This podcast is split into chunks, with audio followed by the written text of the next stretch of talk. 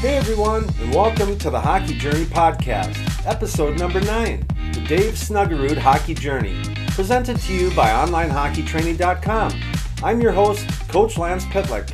If you're new here, please make sure you subscribe so you won't miss out on any future episodes. Before we flip the switch and turn this on, if you want to learn more about me, my hockey experiences, what I know, and most importantly, how I've been helping hockey players get really good with a stick and puck, just head on over to onlinehockeytraining.com and gain instant access to my 10 part video series where I'll show you everything. Consider it my gift to you. I've been looking forward to this interview for a while now. My next guest is a former NHLer who spent time with the Buffalo Sabres, San Jose Sharks, and Philadelphia Flyers, a 1988 U.S. Olympian, played Division One hockey for the University of Minnesota, and now the co-founder and director of education at Breakaway Academy in Minnesota. Ladies and gentlemen, please help me in welcoming a former Gopher teammate of mine, Dave Snuggerud. Hey Snuggy, and welcome to the Hockey Journey podcast. Well, Lance, thanks for having me, and congratulations on your endeavors here of uh, working the podcast. And sounds like telling some great stories about great people. So I don't know if I can add to that, but uh, I'm sure excited to be with you, Lance. Well, I I know you can add a lot of value to this, and I'm really looking forward to uh, hearing your journey because the you know you look on paper and you can see the path a player has traveled, but what I'm hoping to achieve is to, you know, let's pull back a few of the layers of the onion and uh, get into, you know, what it was really like growing up Dave Snuggerud. So that takes us into our first question. Let's take a trip down memory lane and tell everyone where you grew up, your introduction to hockey and other sports that you played. And again, basically just give us a snapshot of what it was like to grow up Dave Snuggerud. Well, um, it's it's interesting uh, that you start with this question. Of course, you want to start from the beginning, but uh, there was not a lot of drama uh, for me as a youngster because I just love being outdoors, playing uh, the multiple sports of baseball, played a little bit of soccer, played the football, uh, definitely played a lot of hockey. Uh, but it was a multi-sport with never a vision of trying to get somewhere through athletics. It was just a passion for being outdoors with your buddies and playing all different types of sports. And, and, I did that at the local um, community center, which we had a little baseball field and we had the outdoor hockey rinks.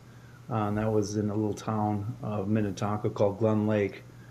Uh, and it was a great, great environment for a kid to grow up in because you ride your bike and you go play with your buddies um, you missed the dinner bell when it rang, and you got home and you ate when uh, the food was on the table after hours. So it was really kind of fun. That's awesome. Well, you did say that uh, you know there it wasn't about trying to achieve anything. It was just playing with your buddies and what was the next sport up. But at some point, there there was a fire set inside of you where you had the desire to play college hockey and maybe even pro. Uh, when what age did that kind of pop into play? Uh, good question. I, I, think uh, when decisions are made uh, to what you want to decide, what you want to do, uh, it's it's really the setbacks that, that you're experiencing that brings things to light. So I went to Hopkins High School um, and, and, played there. And I graduated in '84. But when I played uh, high school hockey, once again, it was just about being with my buddies and having fun. Um, and then uh, I, I, I, had I played with some good players in high school, uh, but I had the ability to do some things um, with with the gifts that I was given. But one of those gifts wasn't hard work. it was a gift of just being able to make plays and, like I said, be around your buddies and have some fun with it. And so I graduated in '84, and then after my uh, senior year, I was like done playing hockey, and that's the point I was making uh, earlier. It's like kind of your setbacks. It's like, okay, I really like this game. What should I be doing with it? But now my career is over with. And okay, so let me get this straight. Your senior year, your the hockey season's over, and you are not committed to any college. No, uh-uh. I, I had no, and it's not like it's a Cinderella story. It, it was just because I just enjoyed the game, and I didn't know you really could make a career out of it. Um, I was a senior, and I wanted to go to college, and I wanted to be a school teacher. But uh, after uh, that, the season ended there in March, uh, uh late February. We lost to Minnetonka. I was like, I think I want to continue to do this.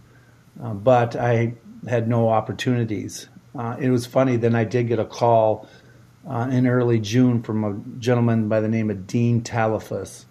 Uh, Dean was oh, yeah. Dean was the head coach at the uh, University of Minnesota. Had a good NHL career with the Rangers. He started the team in the USHL, and he gave me a call, and it was just out of the blue and asked me if I wanted to join. And I had no plans what I wanted to do. So I took a, took that opportunity and said, yes, I'd love to come play for you. So the USHL was a different league back then, I think, wasn't it? It was a little tougher. I mean, not as skilled as it is now. Yeah, it was. It was. A, it was a different league. There wasn't as many kids moving on to play college at that time uh, as there is now, and so it was just really a chance to play uh, another year of ho- hockey and so the the league was developing. Uh, of course, right now it's an unbelievable league. If you're participating in the USHL, it's it's great opportunities for kids to play college. But at the time, you're right, Lance. It was it was more of a you know kind of meat and potatoes, which is fine uh, type of a league. Uh, but I had a chance to play for Dean, and then it's great. Uh, uh, like I said, I had the, the, the, skill and the abilities, but I didn't have the work ethic. And about two months into it, Dean decides to kick me off his team because I wasn't trying very hard uh, during the practices and the games. And so he sent me home. And once again, I'm back to my thought process in uh, in March when like I'm all done, what am I going to do? So I had to make a decision. It's like, do I want to continue to try to do this or, or, or jump into the education world and become a school teacher? Uh, but uh, the decision was made uh, with conversation with Dean. You got to give a little bit more effort. You got to try a little bit harder. And so that's kind of what changed my ways. Uh, was his conversations with me, his motivation towards me, saying, "Yeah, you have potential, but you have to put some work ethic behind it." And so Dean did that for me, and um, I did have a great second half of the USHL season.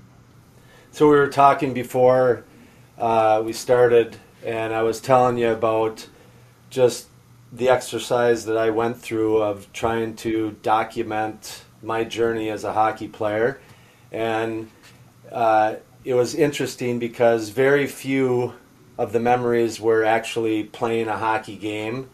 It was more of the people who said something to us at certain times that kind of changed our trajectory. And I had several. So it's nice to see that, uh, you know, Dean did that for you. Uh, so you got the opportunity to, to continue to play uh, in the USHL, and you do end up playing college hockey for your hometown Minnesota Gophers. Uh, what was that recruiting process like? Uh, you know, were there? I mean, if you got Minnesota, there might be a couple other schools involved. If there were, who were they, and why did you end up going with the Gophers? Well, yeah, I want to touch on real quick what you said about about the layers and the onions and the. You know, every player, Lance, including you and all all the hockey players, there, there's a story always for these guys, and it's kind of cool.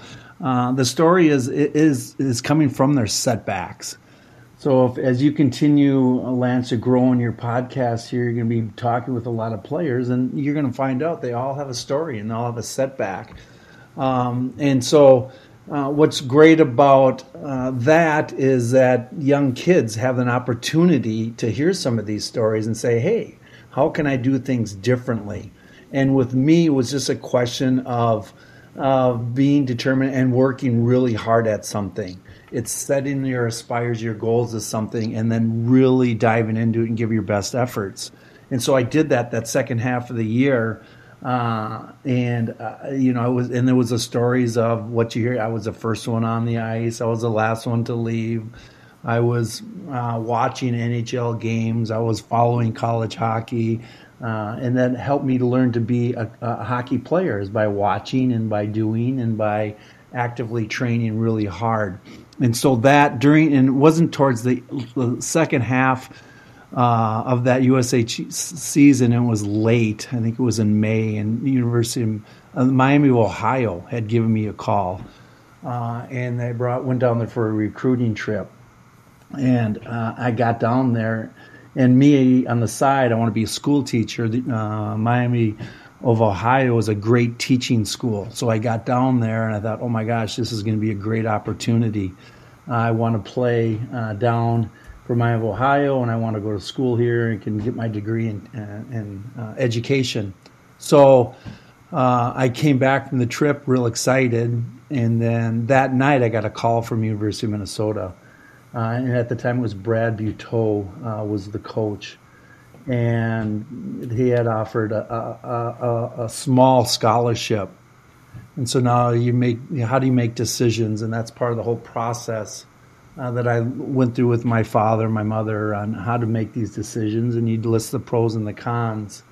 Uh, and it ended up being I wanted to play at the University of Minnesota. So that decision was late. It was uh, early June. And so I decided to go to the University of Minnesota with knowing there's a big uh, a, a, big depth chart there, meaning a lot of players ahead of me that were very good hockey players. Where at Miami of Ohio, I probably could have had a chance to play right away but I was willing to take that chance to work at something uh, to hopefully become a gopher someday. So you finally got uh, a work ethic established. You got away from rocking it at a medium pace most of the time. uh, and you go into the Gophers. So just just touch on kind of the the the jump up to that level, and you know, did you get in the lineup right away, or were there, were there some weekends off? Yeah, and, and, that whole USHL experience, that's what helped me. So that you, if you really want to do something, it's not easy. there, there's no there's no secret formula. You you have to really learn how to work and dedicate your time, uh, and and and and put the effort knowing that you're going to fail along the way and how you deal with that failure is going to make uh, really define who you are. And so I go to the University of Minnesota, uh, and I they had a JV team program at the time. It was great. So here we're playing against Hamline, we're playing against St. Thomas, uh, and we're playing against some of these teams. And I was on the JV team. Uh, my roommate at the time was Todd Richards. Uh, and, and, Todd Richards, then we, uh, it was uh, early in the year, and he would get to get dressed to go to the Friday night and Saturday night games. And I sat in the dorm and had to watch him walk out the door.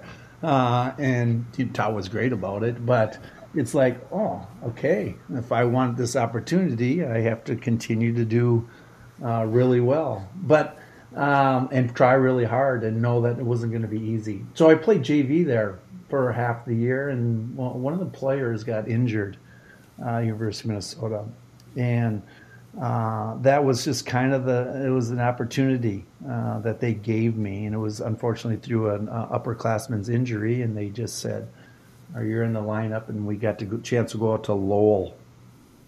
And uh, i played with a guy named david granis and paulie Broten out there um, when we went out to lowell and just had a good weekend series out there. And uh, i didn't do anything fancy just knowing that i was playing consistently hard uh, in both ends of the ring. So that opportunity existed. A, I had to continue to work hard. B, it, it came through an unfortunate situation to an upperclassman that got hurt.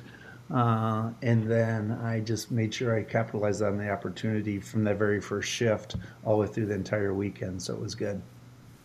You know, it, it's it's unfortunate how that'll happen where someone else's misfortune is another person's gain same thing happened to me. I think I was in my sixth or seventh year playing pro hockey, and we were five games into the season. I made it out of camp, but I was the seventh defenseman. And uh, two players, one you know, Sean Hill, and the other Stanislav Neckar, went down with season-ending knee injuries, and I go from number seven to number five, and I play the rest of the games that year. So uh, you don't know when that opportunity is going to come, but you just better make sure you're ready to take advantage of it, right? You're, you're exactly right. You because you don't know.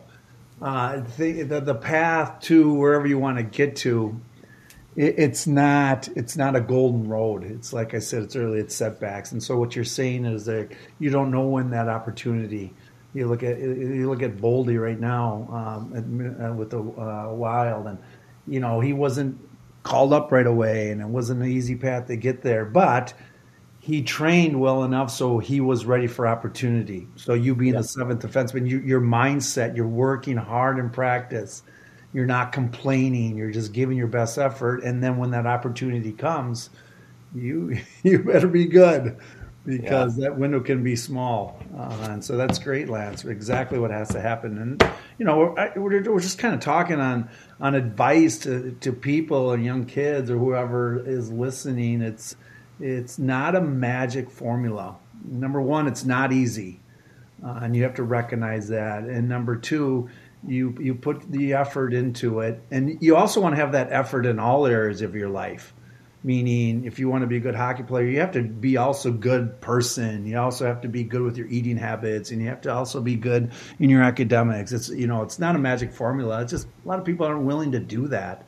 So it's kind of uh, it's kind of fun to be able to teach that now lance yeah well you know my youngest Rhett he he wrote something on our bulletin board. It says how you do one thing is how you do everything. So it is. it's uh, learning your process and to be consistent and diligent.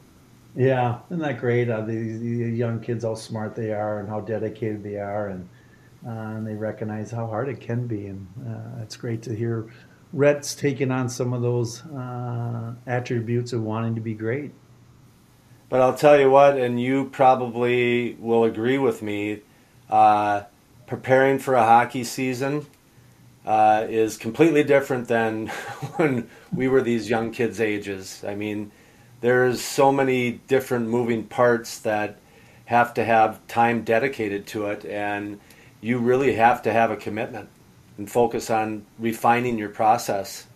Yeah, and that's what the, that's what uh, is going to make a lot of young players that are talented, really good hockey players is that they know there's going to be setbacks. Uh, and they and they and they these these young kids that are going to be successful they don't they don't complain about their coach they and they don't complain about uh, uh, not getting the points uh, they don't look they don't look for excuses they they look for the setback and how they can get better and it's really cool you see this in some really young players uh, and he, but then you also see the other end of it. So I got a chance to coach high school hockey uh, for 20 years, and you can kind of see the athletes that are complaining a little bit uh, about things that you know what they're looking for excuses uh, that won't help them succeed. But these young ones that say, "Hey, this is kind of uh, not supposed to be happening this way, but I'm going to do something about it." It's really cool to see these young players.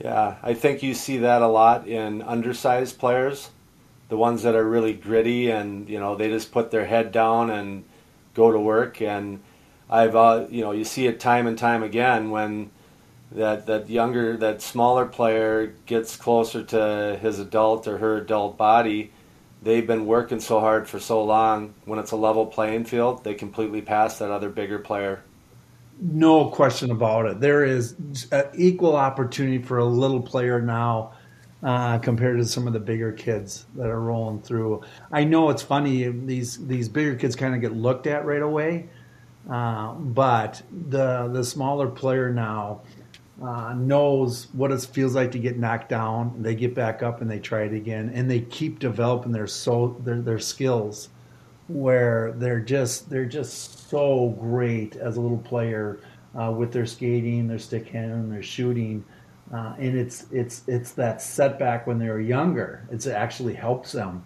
when you're a yep. little player. Yeah, the, to to be able to play with that high skill. And I just love the game now at the college level and at the pro level. Uh, these guys are they're fantastic.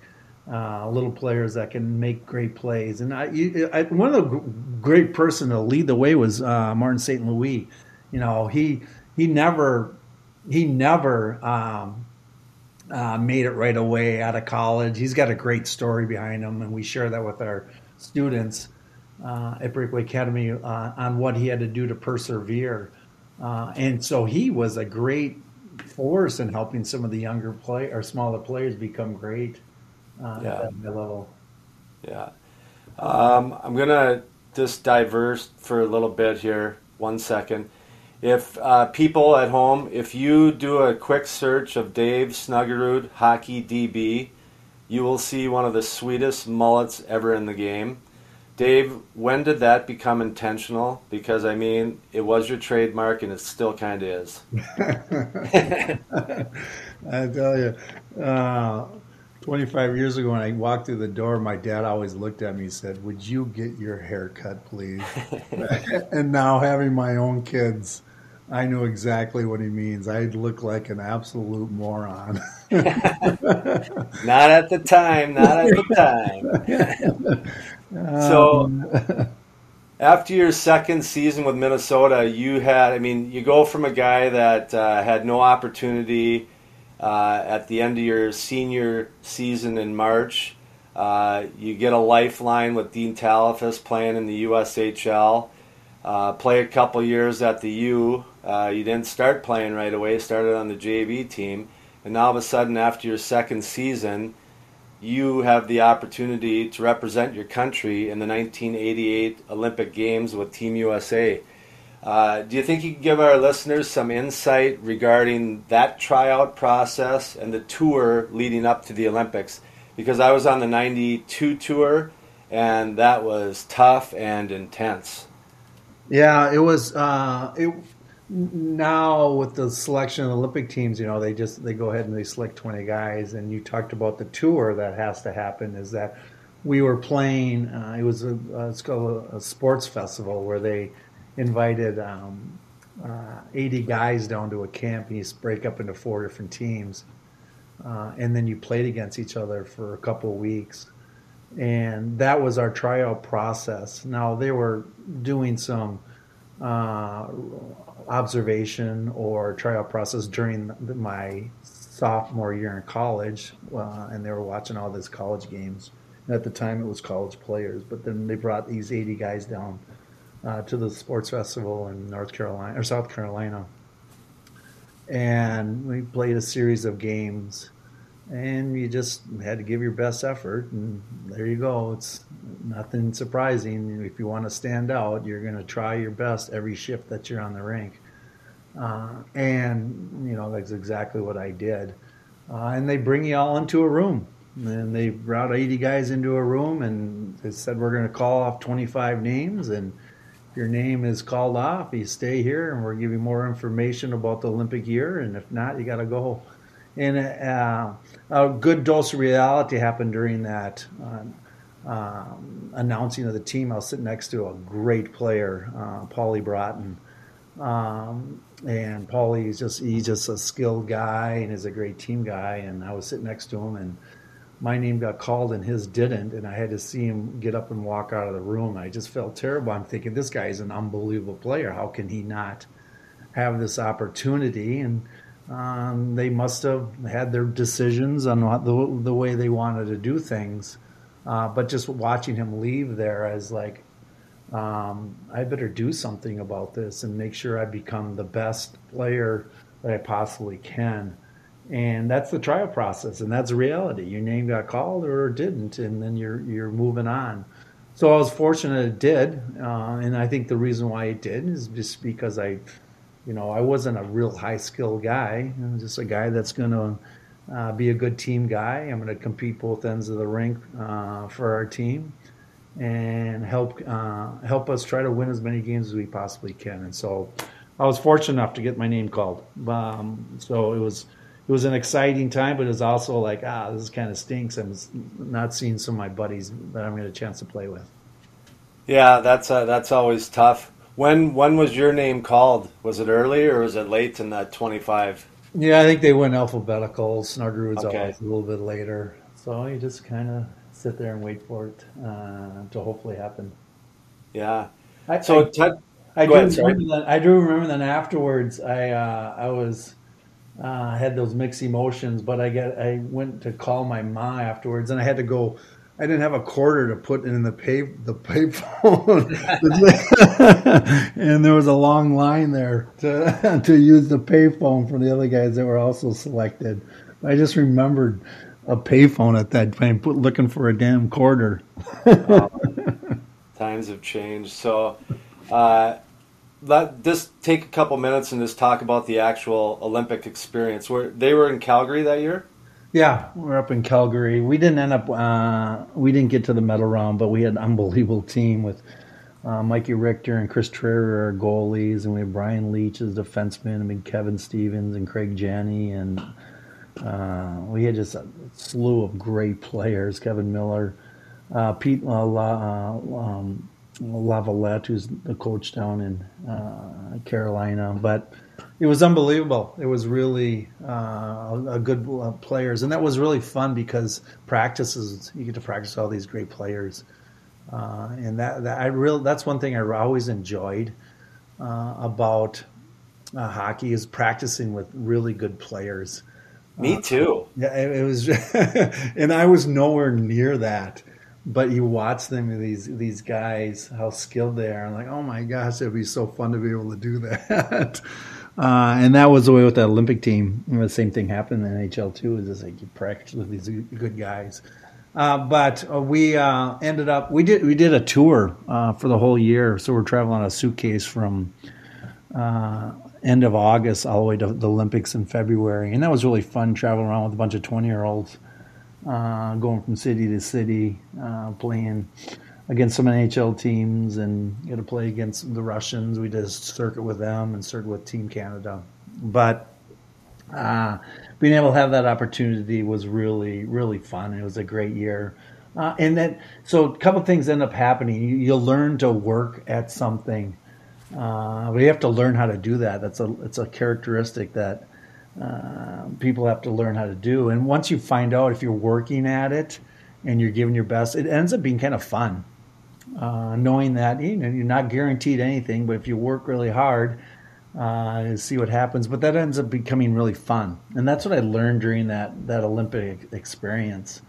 It was really hard. Uh, Jack Blatherwick was doing our training, and our on ice practices were really intense.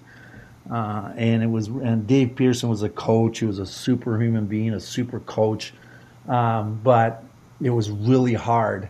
But through that hard work, it sends out like, God, this is kind of fun. Not knowing that there's any guarantees of winning a medal, uh, but that that ends up was a th- something I really learned that whole year is dedicating hard work, and ended up it can be kind of fun. Uh, so we ended up going to Calgary.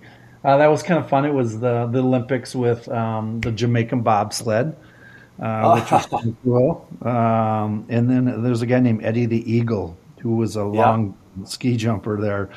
He had the big Coke uh, bottle glasses on, and he couldn't see. Yeah.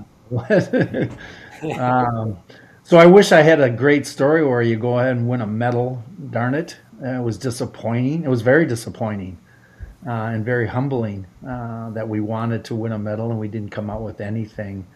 Um, but it didn't defer from having a great experience with great teammates, uh, which was a really fun year. Yeah, once in a lifetime experience as far as I'm concerned. So, uh, congratulations on that. That's uh, that's a pretty pretty cool accomplishment that not many people can say they they had the opportunity to do.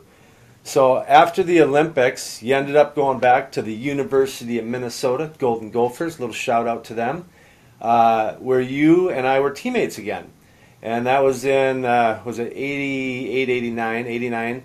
Uh, that was a special year for us. Uh, it had a ton of highs, but ending with a pretty big low. What do you remember about that season? Um, yeah, it, it, uh, you know I remember most of it was like after the Olympics, all my buddies were signing contracts and then to go to the NHL, and I had the opportunity uh, to go with the Buffalo Sabres. At the time, it was like, gosh, what do I do? Do I continue to work towards my degree, uh, or else try to uh, go get an H, start my NHL career? And really, what make made the decision wanting to go was to win a national championship we had a great opportunity. You guys, uh, Gophers just came off the year before uh, winning, um, oh, I think you guys won the the WCHA, and you lost to Michigan State uh, in the semis or uh, in the yeah, we made it to the final four that year again. Yeah, yeah, and it's like, oh my gosh, if I come back, that and that whole group was coming back. Uh, you had good goaltending with Robbie Stauber, and uh, you had yourself and Randy Skarda, and we had some good forwards, the Hankinsons, and so I was like, oh my gosh, that's what said I got to come back. I want to win a national championship, uh, and that was the whole mindset. Yeah, I get closer to my degree because I knew I wanted to be a school teacher. Um, but wanting to go back there to win the national championship. So, so you put everything in the basket. You're like, I'm going for this. This is what I want to be able to do. And it was a great year. We had such great people on the team, uh, and I loved our coaching staff. Uh, and they were they were good people. They were, you know, they were, had the mindset. We're going to try to win this whole thing this year, uh, like they do every year. Uh, but what I liked uh, really the best about it was was the way our guys got along uh, outside the rink. We had good young players, Larry Olimb and Grant Bischoff, and so we had guys that were wanted to be team guys at a young age, and we had an older group there that were fantastic with Todd Richards and Lance Pitlick. Uh, so it was really uh, it was a perfect uh, recipe for success because number one, we were a team and that we got along, and then we had a lot of good skill work, and then we had a lot of guys that wanted to work at it. So it was a great year, um, and of course, it didn't turn out the way you want to, um, but um, uh, that's what I like about it. There's no guarantees in anything. yeah. So, you know that what what you didn't mention is that you know that national championship game was held in Minnesota in St. Paul, Minnesota. So we had our home fans. We were playing Harvard, and was it double overtime? I've repressed that memory. yeah, no, it's, it's it, that's the thing. And to me, it was it at the time it was the worst experience I had in hockey. But it was funny. We played Maine uh, the night before, and we we're losing to them uh, halfway through the game, but we ended up coming back and winning, and we just had such great momentum going into the championship against Harvard.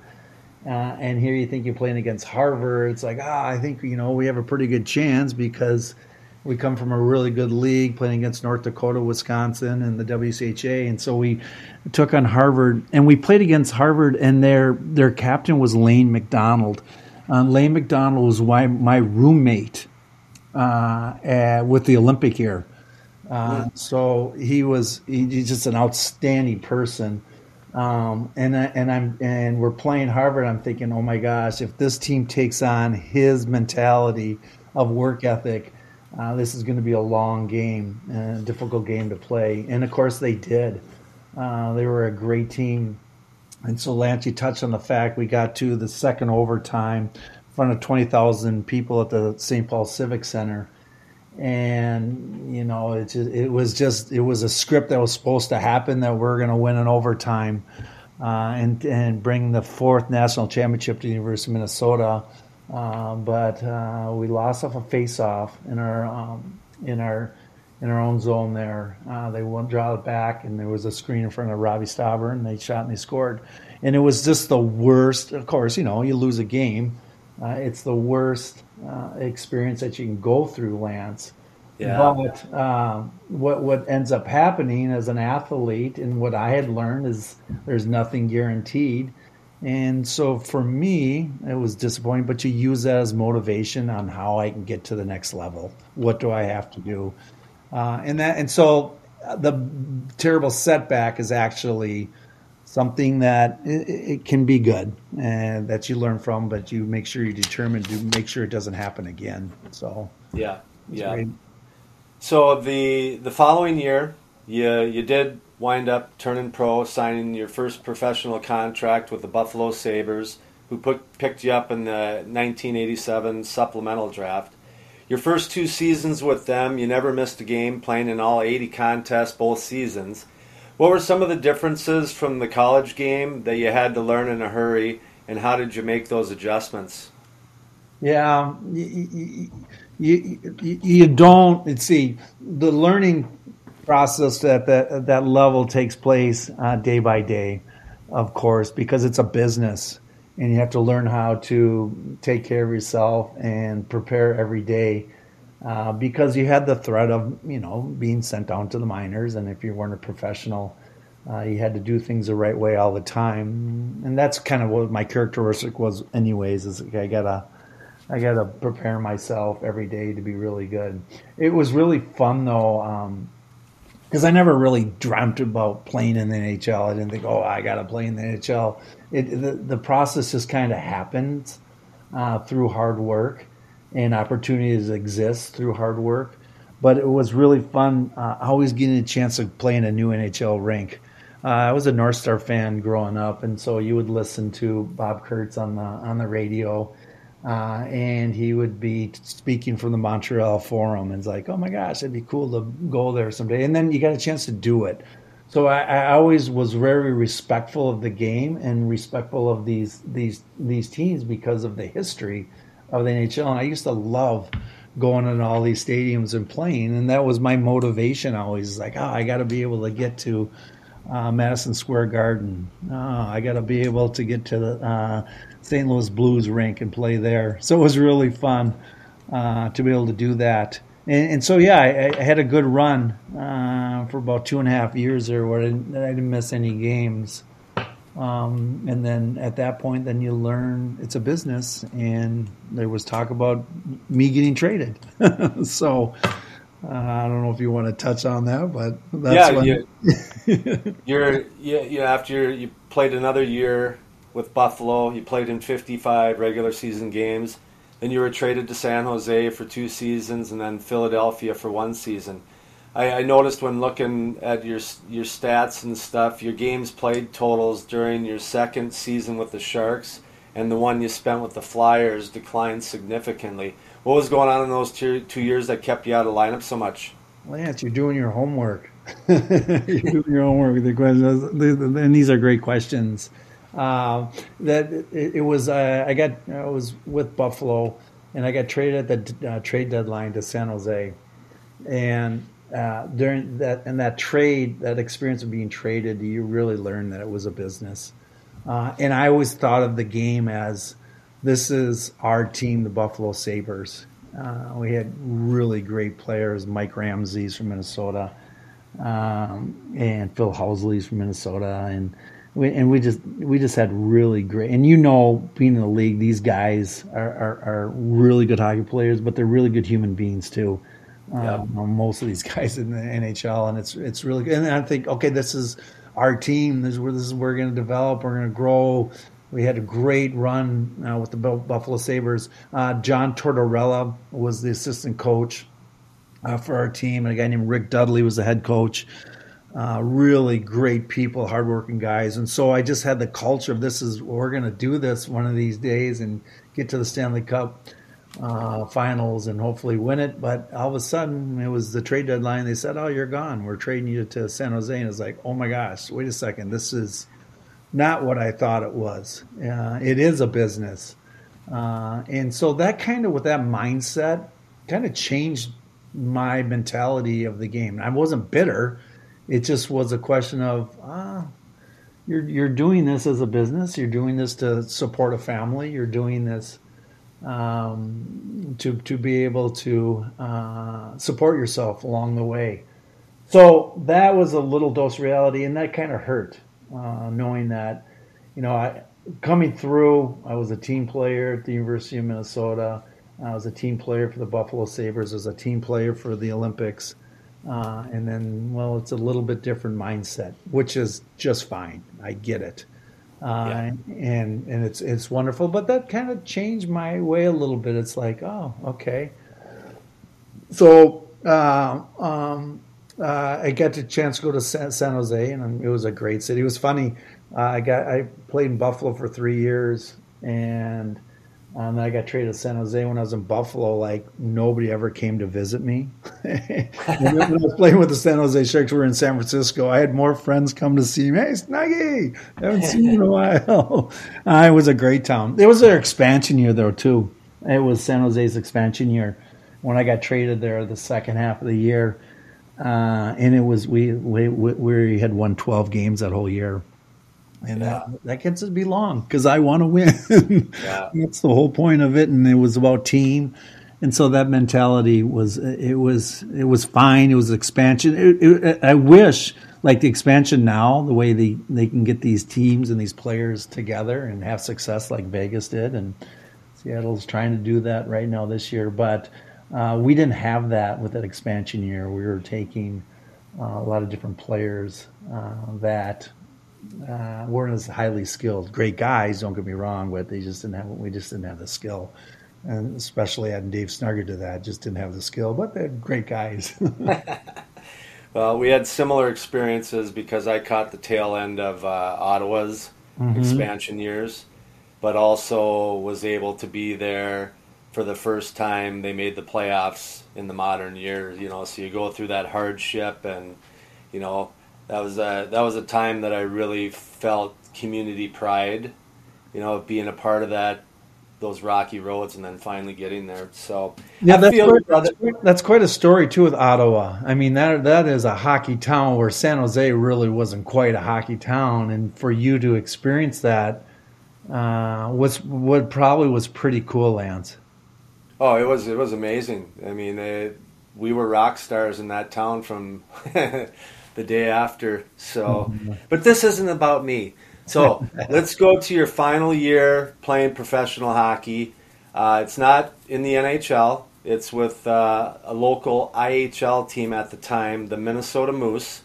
Uh, you played in 72 games that final season, potting 25 goals and 48 points a solid season after seemingly being off the rails for a couple years, you know, from your first two years pro.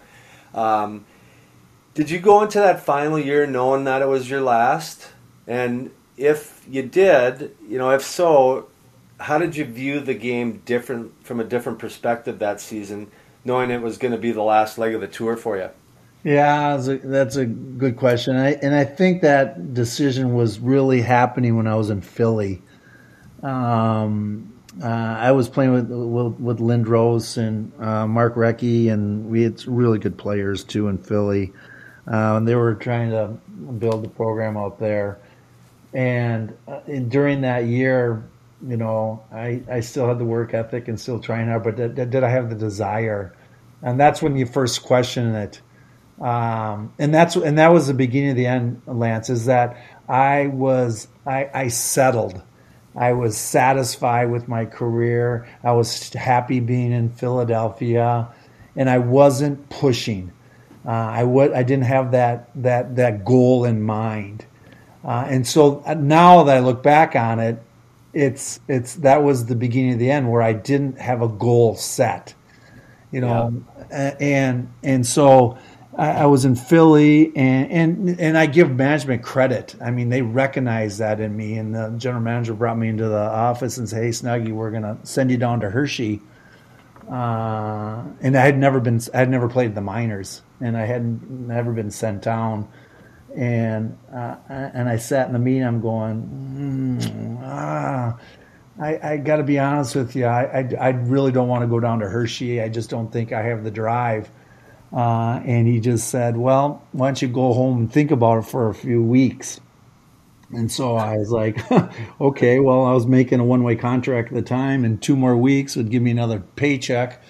Um, and uh, I said, sure, I'll stay around for a couple of weeks. So I went and visited Washington, D.C. for the week and got a little history. And, um, and, and, it's funny. So my mindset now is like, I don't have a goal in the NHL, but I knew I wanted to be a school teacher and that's kind of was a shift in my thinking. It's like I have, I do have something to fall back on. I do have something that I really want to do, and that was to become a school teacher. And so it was really, you know, I wasn't being honest with myself, but I and I and I give the uh, the the management credit with the Philadelphia Flyers. Like they knew, they could see it. Uh, and that's why they did what they had to do, and it was totally respectful. So after that two weeks, I went back in the general manager's uh, office, and I just said, ah, I think I'm going to go back to Minnesota and uh, finish my teaching career.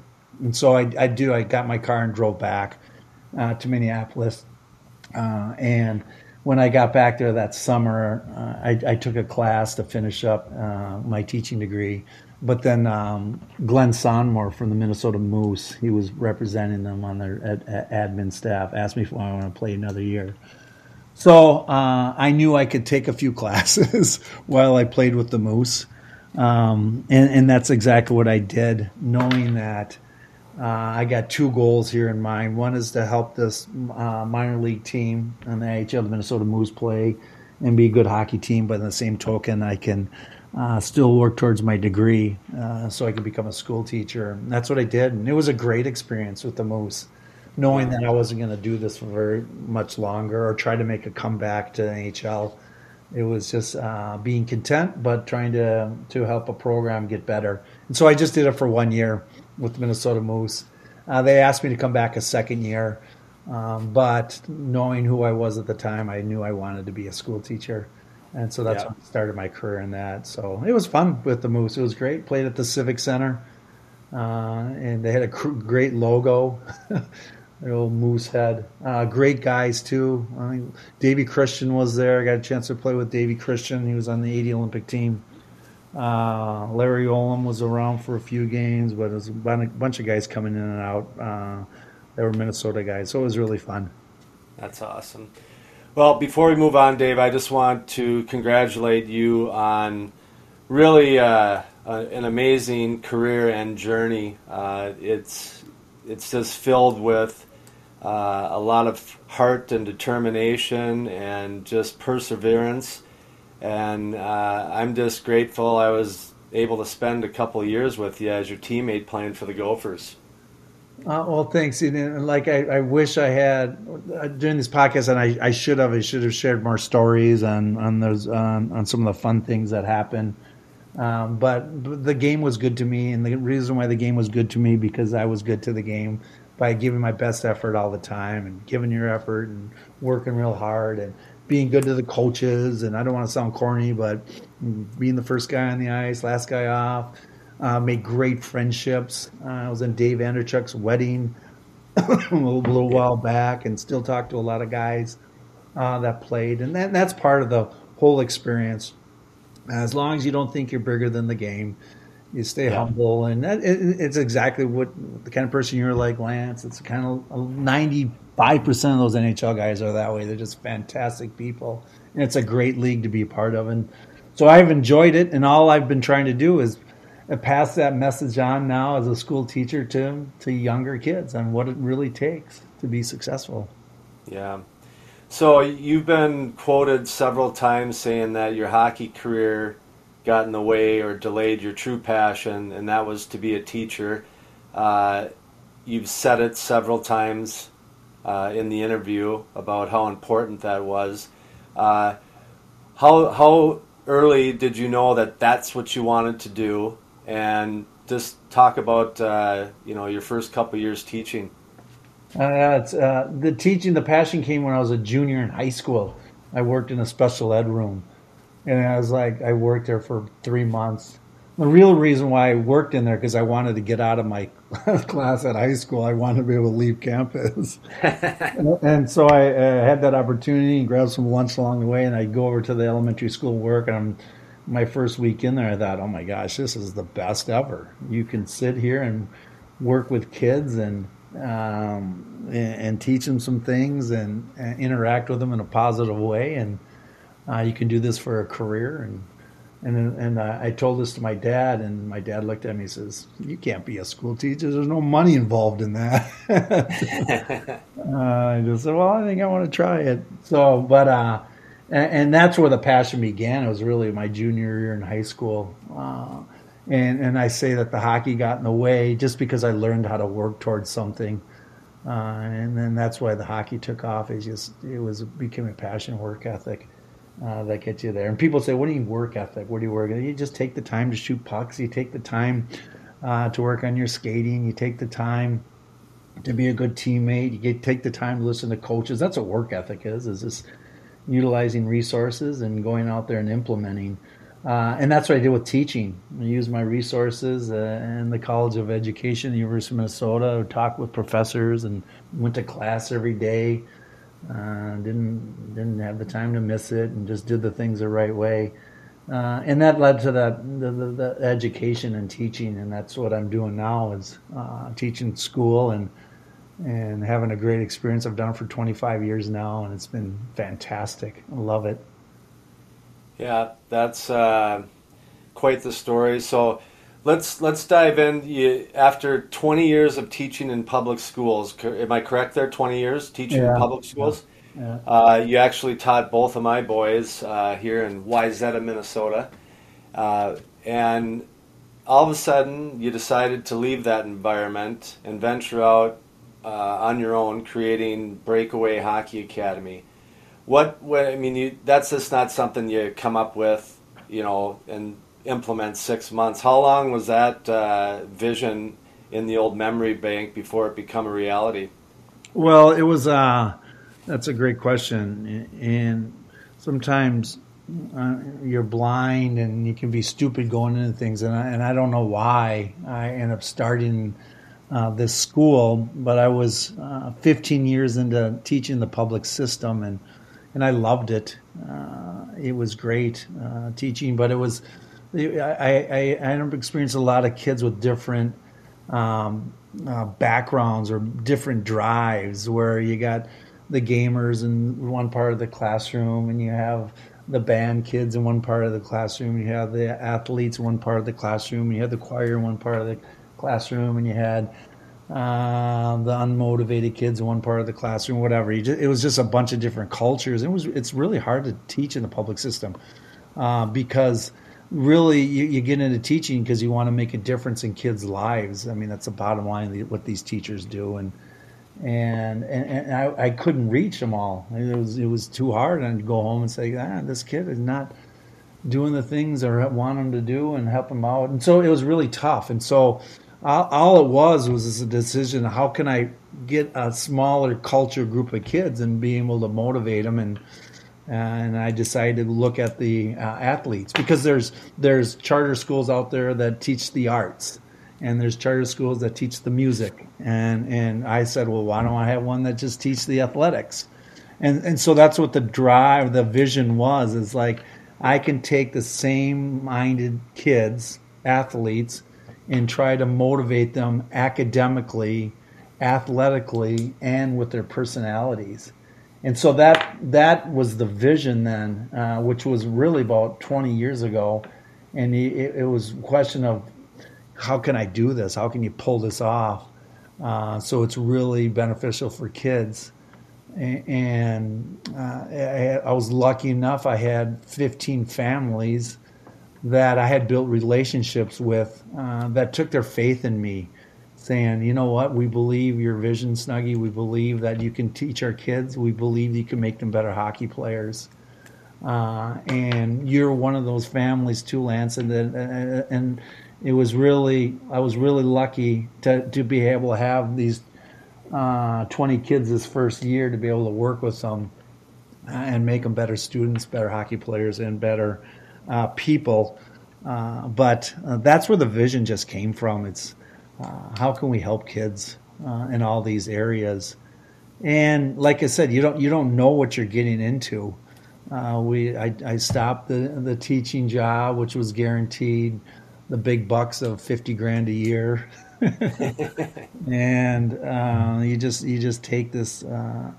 Uh, chance of opportunity, but it's no magic formula, Lance. You're you're successful in the things that you do uh, with all the different endeavors you do, Lance, it's it's it just stems from the hard work, and yeah. you learn that playing the NHL. You, order, in order to get to that level, you had to work pretty dang hard, and so that was just the mindset. So I got up at three in the morning and answered emails. Uh, six o'clock rolled around. I got in the bus and drove the bus to pick up the kids. Uh, and, then, and then you teach the science class uh, for a couple hours, and you say, "Hey, I gotta go run upstairs. I gotta go make you guys lunch." And so then I'd run upstairs and make them lunch.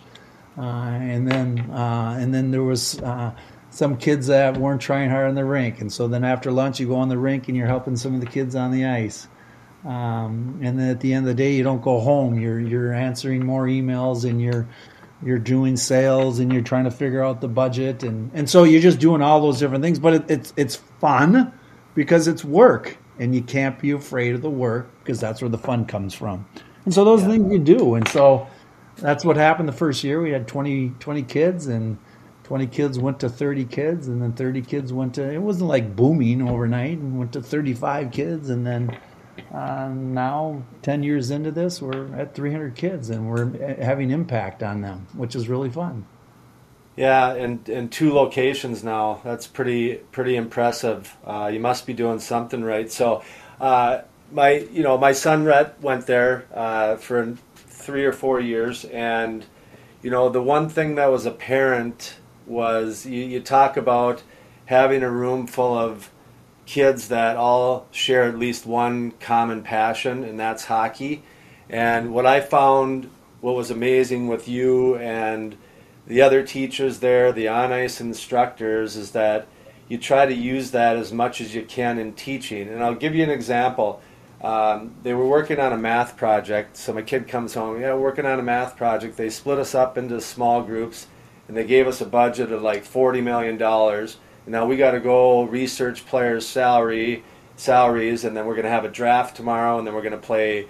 Uh, you know, you got to make trades and play fantasy hockey for the week and all that. Well, that became sticky and learning became like ultra fun for my kid and the, the, the ones that you know I was closest to down there. So, uh, what you guys have, have done, the the opportunity and the learning experience uh, at Breakaway Academy is is just beyond impressive. It's it's it's really a great business model, and I, I just hear nothing but great things about uh, the school, your staff, uh, everyone. Well, yeah, thanks, Lance. It's it's great. That's nice to say that. I'm, I'm I was so happy for your boy uh, to be able to to go through breakaway, and he just did. He's he is such a humble kid, and and here I am. I went through my whole career, my whole life. You're trying to be humble. How do I teach a humble kid how to be more humble? uh, but then now stems from parents, great parents but you know, with with Rhett, the whole idea is like, why can't school be fun? Why can't it be? And it's not like yippee skippy fun, but it should be able to be fun. You want kids to be able to say, "Oh, that was great! I loved it today. I, I learned how to uh, uh, run an Excel spreadsheet through uh, budgeting a seventy million dollar salary cap with NHL, and yeah. and and that's and that can be fun. And you're right when you have the same uh, minded like people in your school which uh, all of our kids are very competitive. So you have you have a spelling bee, and you have it in front of kids, and the winner gets a hockey stick. Well, they're motivated. They're going to learn how to spell words, and so that's part of the fun of our school is that we take the time to be creative and have some fun with different things and. Uh, we're we're uh, we did a we did a, uh, a Valentine's uh, project yesterday, and then with the fourth graders and fifth graders, who can build the best Valentine's box? Well, they're, they're working on art skills. Yeah, and, and we like that. And now it's a comp- uh, competitive. One of the uh, Valentine's box, it was great. It was uh, it was Drew Helleson. Drew Helleson's on the Olympic team right now, and he was a student at our school. But one of the kids put a Valentine's box of Drew Helleson's hair in his face, and they had the breakaways. It's great, but uh, school can be fun, and that's exactly the environment we've created. We have we are our, our teachers and our on ice people. We're a team, and I just learned that mentality growing up in hockey. It's like we have uh, we have a captain of our team, Jeff Metzler. He's the principal. We have great role players. Joyce Thomas, she's a science teacher that has passion for kids, and it's really fun. So our we've kept our same staff in place now for 10 years. We've only grown, but when you join our staff, you're joining our team. And so the teachers are having a great time. The students see this. We keep our class sizes small, so they're getting paid attention to. And then our on ice staff are teaching skills. We're not a team, we're not worried about conditioning. And they do a great job of just teaching skill work and becoming a better hockey player.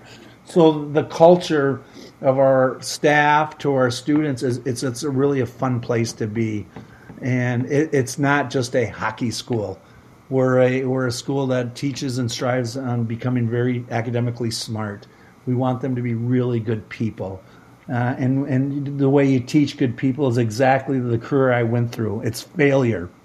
When you fail, what do you do about it? And like I said, you're going to be talking to all these people in your podcast coming up, Lance.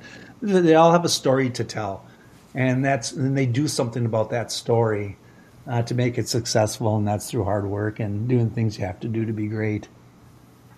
Yeah, that uh, the messaging throughout this this whole interview has been awesome, and uh, I I just am so happy with you know how things have gone for you. I mean, I know you you talked about working long hours, getting up at three in the morning, going to bed at midnight. You know, a lot of days like that. But at the end of the day, Dave, you and I and your staff there at Breakaway Academy, uh, we're all the same. We're servants, and hockey is the vehicle that we get to use to to uh, teach and to pass on information to these kids. So.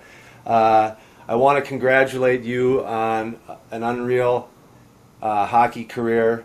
I'm so grateful that my son was able to uh, be a part of uh, your your master plan as far as Breakaway Academy because it, it was it was an environment for him that was needed.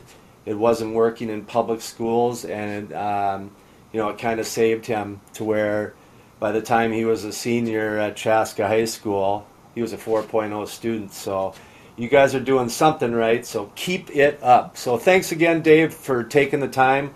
Uh, unreal interview, and I, it was really nice to catch up with you. All right, Lance. Thanks for you, and good luck to you, buddy. It's always great speaking with you. You're a superhuman being, so it's great. Thank you. Well, thank you. And if people want to learn more about you and to, to get from some information about Breakaway Academy, what is the the website? How can they find you? Yeah, it's breakawayacademy.net. And pretty easy. Oh, yep, pretty easy. And, and, and we want you scoring on those breakaways too. So my breakaway days are over. but well, Dave, again, continued success. Uh, if you ever need anything from my end, please don't hesitate to ask, and uh, look forward to maybe catching up with you for a beer down the road.